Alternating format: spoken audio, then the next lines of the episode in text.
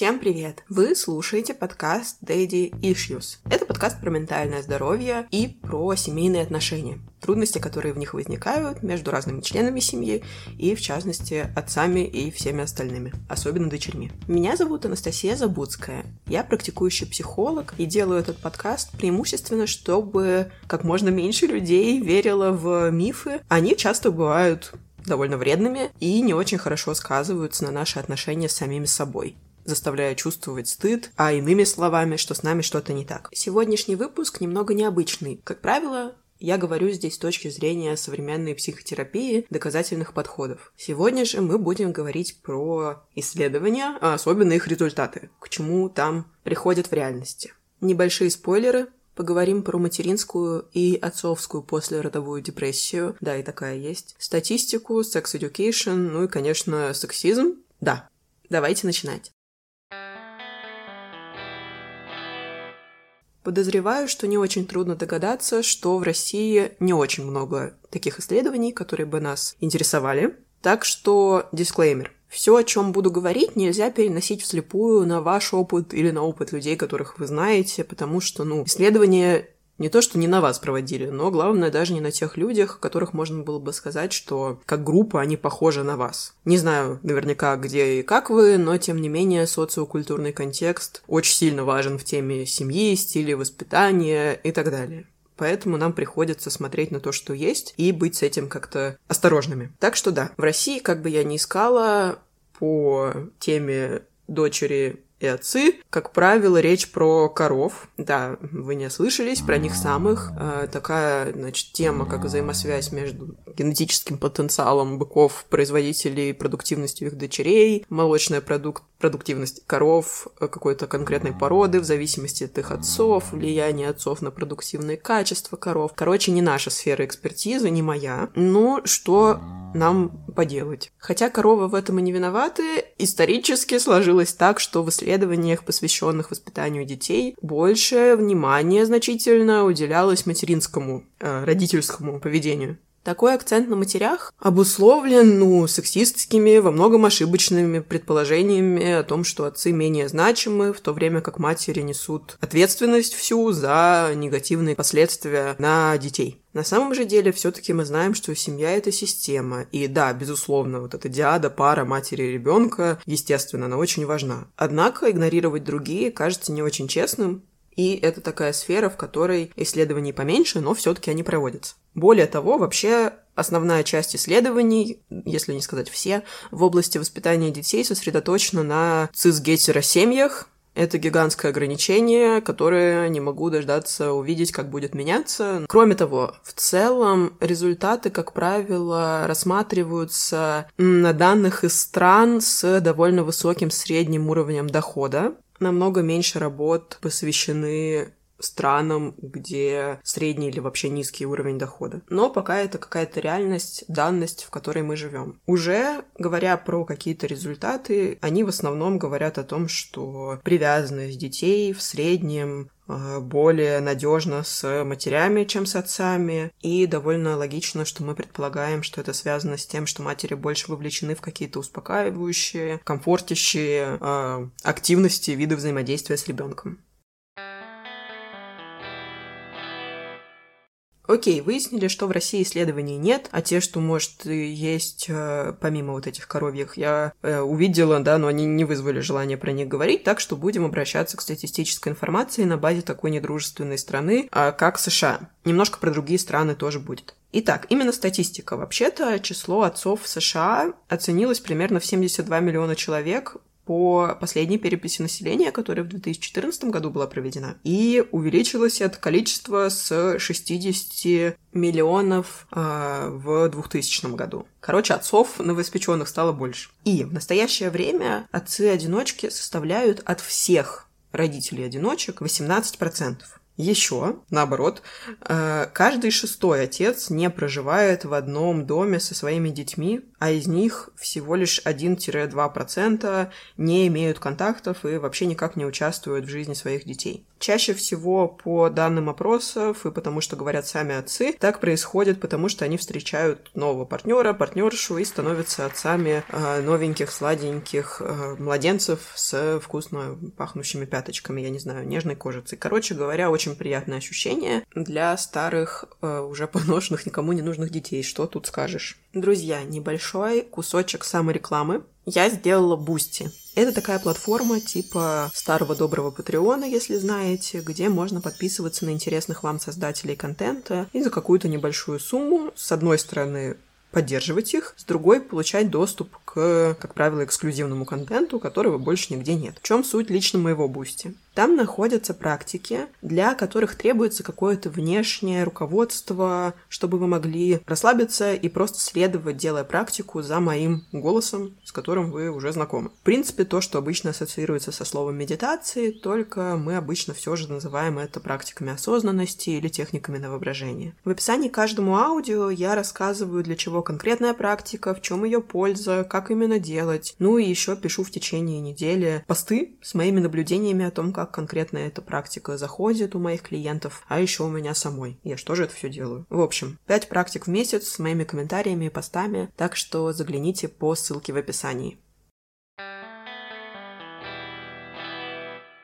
Я старалась отбирать в идеале мета-анализы. Это такой final boss в мире исследований, то есть исследование, которое говорит о результатах многих-многих других исследований, и таким образом оно более надежным становится. Но вот, например, большое исследование недавнее, которое учло э, данные из 15 стран с высоким средним, да, вот этим уровнем дохода, и аж 39 стран с средним или низким уровнем дохода, что там обнаружилось? Что в странах с высоким. С 1970 года участие отцов в воспитании и вообще в работе по дому, оно растет то время как в странах с не такой благополучной ситуацией э, вообще-то всего 27% отцов играли со своими детьми, которым меньше 5 лет, в последние три дня в сравнении с 57% матерей. А еще 30% отцов брали детей куда-то вне дома, куда-то выбирались вместе, а из матерей 59%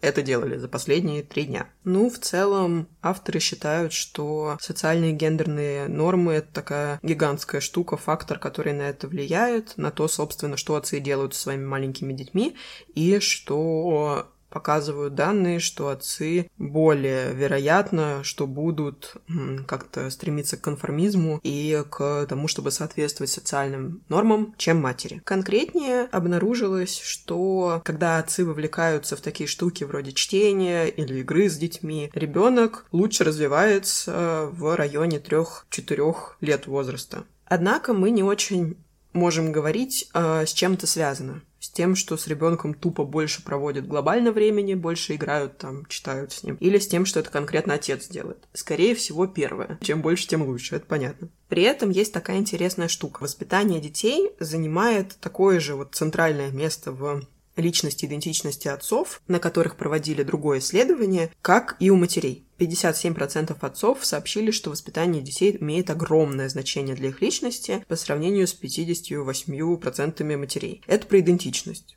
да, то есть это что-то, чего у нас довольно много. Я как подкастерка сейчас записываю этот подкаст, потом пойду вести консультацию уже я как а, практикующий психолог, а, я как мама там трех ангелочков кошечек, я как жена и так далее и тому подобное. Вот есть какая-то идентичность, которая, ну, центральная для нас, самая важная. По этому поводу вот оказалось, у отцов, как и у матерей, одинаковое количество среди них процентов, которые говорят, что это их самая важная штука, центральное место в идентичности.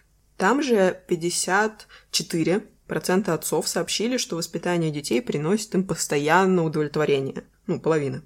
А матерей 52%. Меньше, кстати, на 2%, да? И э, все эти данные, да, они о том, что высоко и отцы, и матери ценят свою роль в качестве родителей. Но интересная штука, что в том же году э, отцы сообщали, что в среднем 8 часов проводят в неделю, заботясь о своих детях, что, внимание, в три раза больше, чем в 1965 году. 60 лет назад, короче, да? И м, применяя такой метод, как деление, мы выясняем, что 60 лет назад это было около двух с половиной часов в неделю еще раз, да? В неделю сколько проводили в среднем отцы с детьми. Нынче же это 8 часов в неделю. И вот данные того же года сообщают, что идентичность человека как отца в случае, если у него есть ребенок или дети, довольно высокая. Еще разочек. Это Америка, но мы можем какую-то логику попробовать отсюда взять, что, например, смотрите, этот рассматриваемый вот год, этап 60 лет назад условных, там, может, чуть позже, но это когда э, рождались, появлялись на свет родители тех, кому, ну, условно скажем, сейчас 30, там что-то усредняя. И если с ними отцы ну, условно, дедушки нынешнего там какого-то поколения, э, какое бы мы ни взяли. Так вот, отцы проводили с ними два часа в неделю, и откуда был момент, когда у них появляется кого-то, кого они воспитывают, а, взяться каким-то навыкам и представлению о том, как можно по-другому. То-то и оно. А мы что с вами, друзья? А мы разрываем цикл. Это означает, что мы ставим под сомнение эту сложившуюся историю, снежный ком, который из поколения в поколение катится. И хоть современную молодежь называют поколением снежинок, у меня много веры в этих снежинок в нас, да. А эти снежинки, они сейчас с нами в одной комнате. Хотя к настоящему моменту вот довольно очевидно, что исследования преимущественно концентрировались на матерях, вообще-то когда на это смотрят повнимательнее, находят, что на самых разных этапах жизни ребенка роль отца довольно здорово может влиять на то, как ребенок там себя чувствует и ведет. Например, новорожденные дети, за которыми отец ухаживал, что называется кожа к коже, какая-то была тактильность, они быстрее засыпали, меньше плакали, чем те, которые больше просто находились в кроватке. Эти результаты в целом говорят о том, что отцы могли э, бы играть важную роль на этом первом важнейшем этапе после рождения, хотя забота матери обычно является приоритетной, что само собой разумеется. Информирование — это наше все, потому что есть данные, что довольно простые мероприятия, типа там посмотреть, как купают, пеленают, а также группы поддержки отцов, а, Ладно, окей, это не, не самое простое мероприятие, но тем не менее, все это повышает устойчивую связь между отцом и младенцем, так что остается только информировать, уговаривать людей туда ходить, готовиться к появлению ребенка с точки зрения таких штук, и можно исследованиями пытаться повышать эту осведомленность. А дальше, наверное, штука, про которую больше всего я нашла результатов, и она согласуется с каким-то, знаете, распространенным мнением, которое встретится вот в любой книжке, которую вы могли бы почитать по теме э, отцы и дети.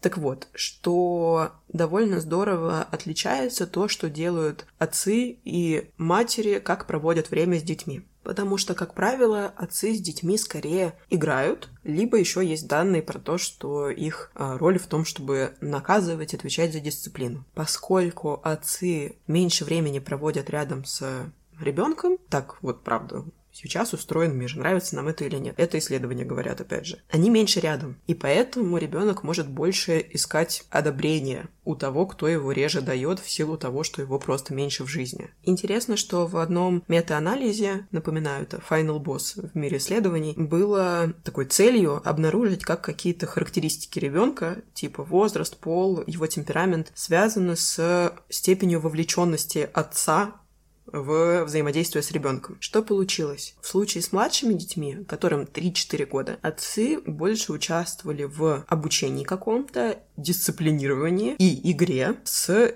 дочерьми, которые были больше такие экстравертки, девочки. Чуть постарше, в районе 5-6 лет уже, ну, не в районе, конкретно 5-6, там было четкое деление. Отцы были более так вовлечены вот в эти штуки, обучение, дисциплина, игра, если дети имели, ну, такое более плохое поведение, короче, негативная эффективность. Гнев свой активно выражали, импульсивными были. Оказалось, что чем более бурно как-то реагировал на всякое мальчик, Именно. Тем более высокой была вовлеченность отцов в обучение и дисциплину. И особенно в отношении вот обучения и дисциплины. Эти результаты еще позволяют как бы предположить, что не только характеристики детей влияют на вот деятельность, а еще и то, что их влияние может меняться по мере взросления детей. То есть в 3-4 года Отцы больше занимаются с более общительными дочерьми, по сути. Здесь экстравертный вот этот темперамент, он про то, что а, больше позитивных эмоций, открытость миру, вот это имеется в виду. Это как будто бы делает из дочерей более каких-то привлекательных партнеров по игре. Что интересно, потом такого результата нет, когда становятся старше девочки. Вообще, что роль отца — это игра, довольно любопытная штука, потому что при его отсутствии этого самого отца или там какой-то сниженной его вовлеченности может быть нарушена такая базовая потребность ребенка, как потребность в спонтанности и игре возвращаясь к прошлому эпизоду подкаста про внутренних детей наших, это вообще-то очень важно. Тогда можно предположить, что если ребенок растет с матерью, которой одной, например, нужно обеспечивать в одиночку финансово ребенка, ей может быть очень трудно находить силы на вот эту всю самую спонтанность и игру. А мужчины, статистически родители, отцы, больше ориентируются на вот именно досуг детей, чем на какой-то уход и активнее включаются в воспитание сыновей, чем дочерей, если мы говорим не про какой-то конкретный возраст, а глобально. Так сложилось. Мать больше про базовые потребности, накормить, спать, уложить и так далее, а отцы про какие-то приколюхи. Если смотрели сериал «Американская семейка», Modern Family, там Фил Данфи есть, отец, вот такой, который про какую-то э, безбашенность, э, юмор, приколы, ну, правда, приколюхи, одним словом. Ну, Фила Данфи я люблю, он хороший, потому что он эмоционально открытый и доступный. Это мне нравится. Иными словами, функция привязанности с отцом, между отцом и ребенком, она такая больше активирующая, активационная не про родительскую заботу и безопасность, а скорее про игру и исследование. Ну, познание мира какого-то вокруг себя, не знаю, там, во дворе копаться. Это то, на что можно обращать внимание в случае отсутствия отца, что этого может не хватать ребенку, если он только, например, там базовые потребности закрывает и плюс учебой с ним занимается. Как правило, мать больше, чем отец, но вообще-то важно учитывать, что так часто оказывается, что здорово еще ответственности добавляется на плечи матери. Есть данные от 2012 года о том, что вовлеченность отцов в жизнь своих дочерей была связана с более поздним началом их полового созревания. По одной из гипотез это может быть связано с результатом воздействия феромонов отцов, которые способны замедлить пубертатное развитие женщины. Не моя, да, любимая теория, а потому что, ну, вопрос феромонов, э, их наличие у человека, это как бы ну, не самый очевидный момент, так скажем, да? Далеко идущее заявление, честно. Есть также момент не самый приятный. В сознании многих отцов и просто мужских родительских фигур жизнь дочери, она как бы делится на до и после полового созревания, что может вызывать стыд, у молодой девушки. Имеется в виду, что э, нередки истории, где отцы перестают обнимать, например, дочерей и девочек, вообще как-то меньше начинают участвовать в их жизни. И подобная история, где девушка для буквально своего отца становится каким-то объектом, связанным с сексуализацией, честно говоря, э, как минимум кринжовая, как максимум абсолютно вредная. Мне кажется, это опыт, который здорово переосмыслять и рефлексировать в случае, если такое у вас в анамнезе было. Поговорим поговорим немного про депрессию. Есть данные о том, что влияние симптомов после родовой депрессии у матерей на проблемное поведение у их детей вообще-то варьируется в зависимости от уровня позитивной вовлеченности и включенности в воспитание отца. Ну, это может позволить предположить, что влияние вовлеченных отцов как бы компенсирует негативное влияние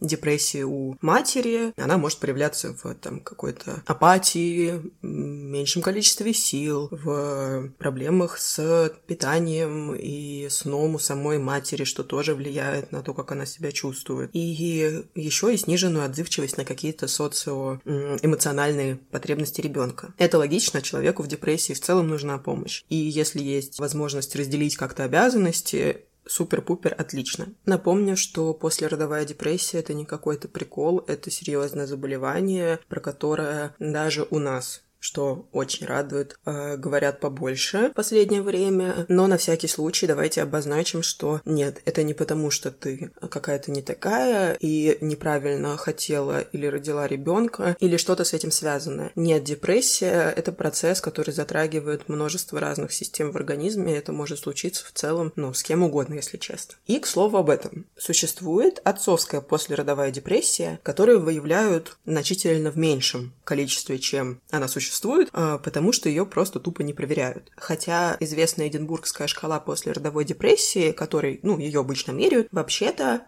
изначально разрабатывалась для использования как для матерей, так и для отцов. Мы возвращаемся к нашей любимой песне про социокультурные нормы и установки, в которых живем, потому что Говоря в целом про депрессию, известный факт, что мужчины чаще избегают каких-то проявлений уязвимости, реже обращаются за помощью по поводу психических расстройств. Вероятно, в связи с этим мужчины часто переживают депрессию не характерным образом для депрессии как будто бы. Например, они могут злоупотреблять психоактивными веществами, у них могут быть вспышки гнева, раздражения, которые могут приводить к насилию. А, ну, не говоря уж про алкоголь как способ совладания, довольно частая история. И подобные штуки довольно часто приводят к стрессу в отношениях, постоянно растущему и к домашнему насилию. Потому это не самое часто диагностируемое состояние, однако стоит держать в голове, что если что-то не выглядит очевидно и стереотипно, это не значит, что этого нет. Последние исследования показывают, что отцовская депрессия оказывает негативное влияние на м, поведение, настроение, развитие ребенка точно так же аналогично тому, которое оказывает материнская послеродовая депрессия. Например, большое исследование родителей и детей обнаружило, что отцовская депрессия в послеродовой такой период увеличивает вероятность возникновения проблем с поведением у ребенка уже в дошкольном возрасте, даже если контролируется отсутствие материнской депрессии.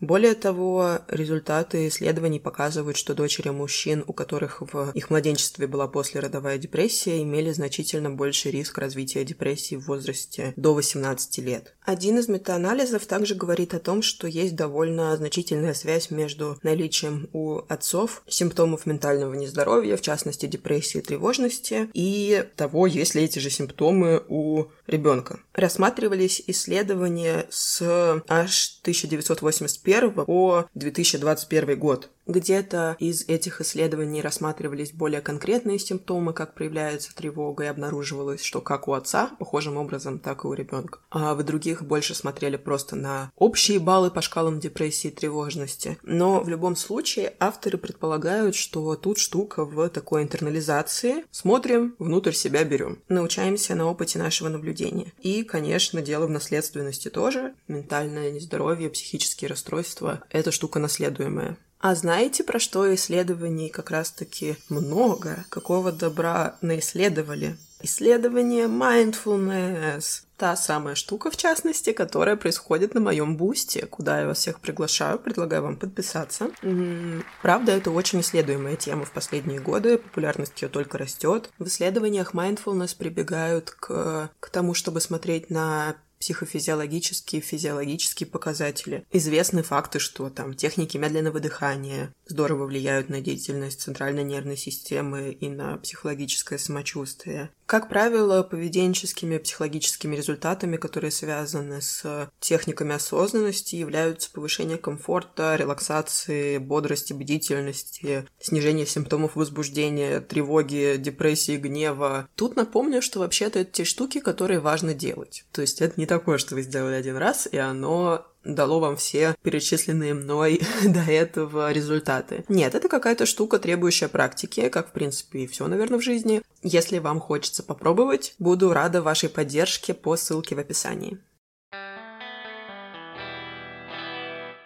Про отцовскую послеродовую депрессию. Я уже сегодня говорила про сериал «Американская семейка», вот в другом сериале под названием отчаянной домохозяйки. Помню, есть момент, где а, в одной из семей у мужа вот, появляются симптомы депрессии, и он идет к врачу, к психотерапевту, ему ставят послеродовую мужскую депрессию, на что жена его, мягко говоря, недовольна, поскольку это на ее долю выпал, например, отказ от карьеры в пользу воспитания детей. В общем, там довольно интересная семейная ситуация. Расскажу про еще одно исследование. Оно было проведено в Китае, тоже совершенно другой контекст, и там изучалась а, связь между степенью, опять же, при частности, вовлеченности, присутствия отца и так называемой жизнестойкостью подростков, насколько они справляются с стрессом, трудностями этой жизни. Более того, хотели выяснить, опосредует ли обучение неудачам со стороны отца то, что, собственно, молодые люди могут быть более жизнестойкими. Что имеется в виду? Короче, так ли это работает, что отец присутствует, и тогда ты более жизнестойкий, если в этой связи такой кусок, что это потому, что твой отец тебя обучает проигрывать и выносить эти самые проигрыши. Оказалось, что в этом предположении смысл есть. Что такое обучение неудачам в данном контексте рассматривали из таких кусочков. Это какое-то преобразование опыта, то есть, когда ты что-то меняешь в сотрудничестве как бы с отцом, вы догадываетесь, что не так, меняете это. Осторожные какие-то попытки новые, то есть продолжать пробовать. И размышления и анализ. Результаты следующими оказались, что да, действительно, чем больше присутствует отец, тем больше обучения неудачам и тем больше жизнестойкости. Действительно кажется, что обучение неудачам играет посредническую роль между присутствием отца и жизнестойкостью подростков. И при этом вот это посредническое влияние оно более значительное для осторожных попыток, то есть того, чтобы продолжать получать новый опыт, идти вперед. Да? Это более значительные показало результаты, чем рефлексивный анализ, когда ты сидишь, чешешь репу, и вы вместе пытаетесь понять дальше, как можно по-другому, или там планируете, что будете делать и так далее и тому подобное. Думаю, можно сказать, что здесь мы а, обращаемся снова к теме про игру, потому что, как правило, обучение неудачам с этим связано, какие-то подвижные игры или спорт конкретно. Просто здесь рассмотрели такой кусочек игровой активности, как, собственно, научение чему-то. Мне кажется вообще, что вот этот рассматриваемый как бы феномен, как ты воспринимаешь неудачи, это довольно любопытная не так уж часто встречающаяся штучка, хотя очень ценная. Поднимите руку, если вас учили проигрывать. Мне что-то подсказывает, что это э, скорее единичный случай, чем какая-то система. Вообще-то жаль, потому что в будущем оказывается, что мы не очень понимаем, что с этим делать, и это кажется концом света, включается катастрофизация, что все, ни на что мы не годны и вообще бесполезны, и умрем в канаве под мостом. Вообще-то нет как в этом исследовании, да, что важно продолжать попытки, и это оказалось самым влиятельным, это довольно логично, потому что мы все-таки учимся всему через опыт. Как я говорила с все теми же там практиками осознанности, не знаю, а, игрой в настольную игру. Вы можете тысячу раз прочитать, как играть в Уна, но пока вы хотя бы раз не сыграли, честно говоря, вы не играли в Уна. Так же и тут. Вы можете послушать про 3000 техник психотерапии, но вы все еще не прошли психотерапию, потому что вы не попробовали эти техники. Пробовать их надо. Мне кажется, в целом все-все результаты, да, они про какой-то вызов, они про пробелы какие-то, но еще и про возможности, если честно, и про роль социального контекста, друзья. Мы не живем в вакууме, и не зря меня обзывали в интернетах уже изумеркой левачкой, и как-то на подкаст конкретно прилетел комментарий про то, что, мол, левая повесточка. Ну что ж, буквально в каждом исследовании, которое я прочитала, готовясь к этому выпуску, так или иначе звучит идея того, что социальный контекст и, в первую очередь, гендерные установки капец, как влияют на то, что происходит потом в семье. Мне не кажется, что это какое-то открытие, и сделала его я и моя левая повесточка. Ну, что поделать. На это кто-то возразит, что, как правило, исследования все равно предвзяты и ничего в совершенном вакууме тоже не будет. В любом случае, эта тема сложная, так как в идеале нам нужно учитывать миллион всего. Точнее, чаще всего это не получается и приходится это не учитывать, да, то есть отношения между всеми со всеми. Мать и отец, Бабушка-дедушка. Может быть, в эту выборку случайно попадают люди, которых вообще воспитывала, ну вот, правда, бабушка в основном. Там, я не знаю, состояние здоровья родителей, кто в семье работает, сиблинги, какое их количество, хватает ли на них там ресурсов, кто с кем больше из сиблингов проводит времени. Дальше, как я говорила, страны с более высоким, более низким уровнем среднего дохода. И это просто вот что-то, что мне сходу приходит в голову, но если повнимательнее смотреть, там прям много чего. Поэтому еще раз повторю, что это какие-то ориентиры. Э, если вы, не знаю, учитесь на психолога, и вам нужна тема для курсовой или выпускной работы, вы можете подсмотреть что-то отсюда. Как-то так. Спасибо, что послушали. Как я еще раз убедилась, что не хочу заниматься наукой. А, нет, спасибо, что послушали этот выпуск до конца. Мне очень ценно делиться с вами и буду рада узнать, что вам понравился этот выпуск благодаря вашим лайкам и подпискам там, где вы слушаете этот подкаст. И, конечно же, добрые слова всегда приветствуются в комментариях или в социальных сетях, которые вы можете найти ниже. До встречи!